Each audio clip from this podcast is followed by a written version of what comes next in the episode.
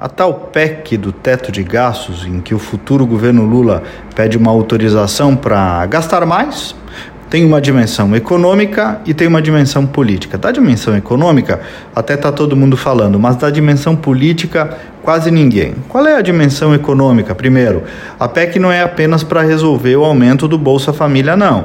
Ela traz junto uma previsão de gasto extra de 198 bilhões por ano, por ano, durante os quatro anos do governo Lula.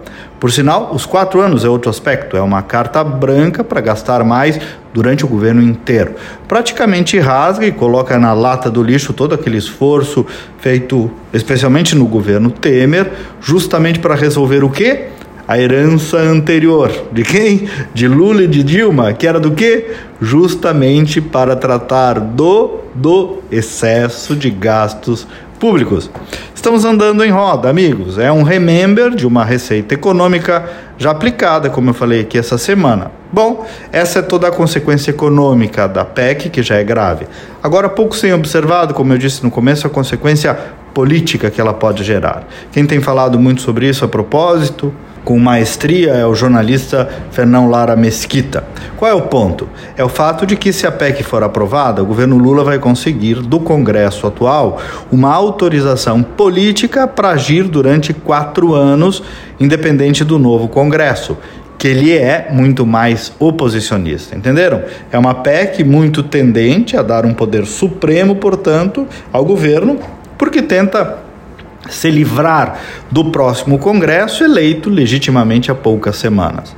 Muda todo, todo o jogo político ao autorizar antecipadamente este Congresso, o governo Lula, a furar o teto de gasto. Agora, Está regular, é formal propor esta PEC, tudo isso está. Mas percebam o drible político que tem nisso, o drible da legitimidade popular. A deliberação vai ser feita por um Congresso que não reproduz mais a vontade social. A capacidade de influência da próxima legislatura, portanto, diminuirá muito, porque o Lula já terá o dinheiro que quer para gastar. Então, não é apenas a PEC do furo do teto é a PEC do furo do próprio parlamento e, portanto, o furo, em alguma medida, da própria representatividade popular. A pretexto de dar dinheiro para os pobres, o Lula está dando mais um baita drible político. A força da persuasão desse discurso.